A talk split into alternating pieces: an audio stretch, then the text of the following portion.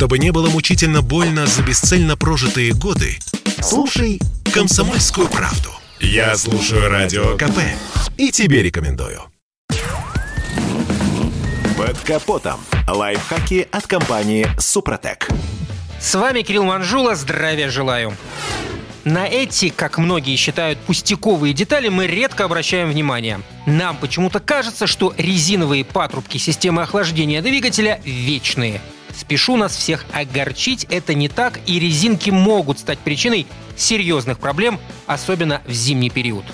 Мало кто знает, что при определенных обстоятельствах патрубки могут сжиматься или наоборот раздуваться или даже лопаться. Когда водитель глушит мотор, то тот начинает остывать и через клапан, расположенный в крышке расширительного бачка, уходит лишний воздух.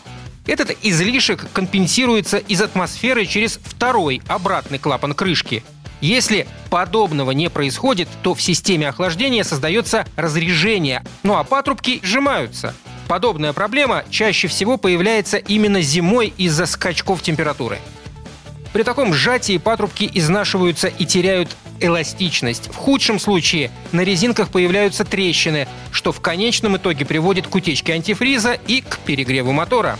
Если забился или не исправлен один из клапанов крышки расширительного бачка, точнее тот, что открывается при избыточном давлении, то в системе может резко подпрыгнуть это самое давление – Подобное произойдет, скажем, если нагрузить двигатель. Например, машина застряла в снегу, и водитель сильно газует, стараясь выбраться из снежного плена. При резком скачке давления один из патрубков может надуться, а если он старый или некачественный, то и вовсе лопнуть. Это также приведет к серьезной утечке охлаждающей жидкости и перегреву ДВС. Не будем забывать и о том, что резиновые патрубки со временем рассыхаются. На их краях появляются трещины, что также может стать причиной утечек. Проблему можно решить затяжкой хомутов, но это лишь временная мера. И, наконец, не экономьте при ремонте системы охлаждения и никогда не сажайте патрубок на герметик. Липкая субстанция может забить тонкие каналы, если ее намазать толстым слоем. К тому же их будет сложно оторвать при следующей замене. И не поленитесь заменить все патрубки на новые, ведь они продавливаются от хомутов и запоминают форму старой детали, скажем, при замене радиатора.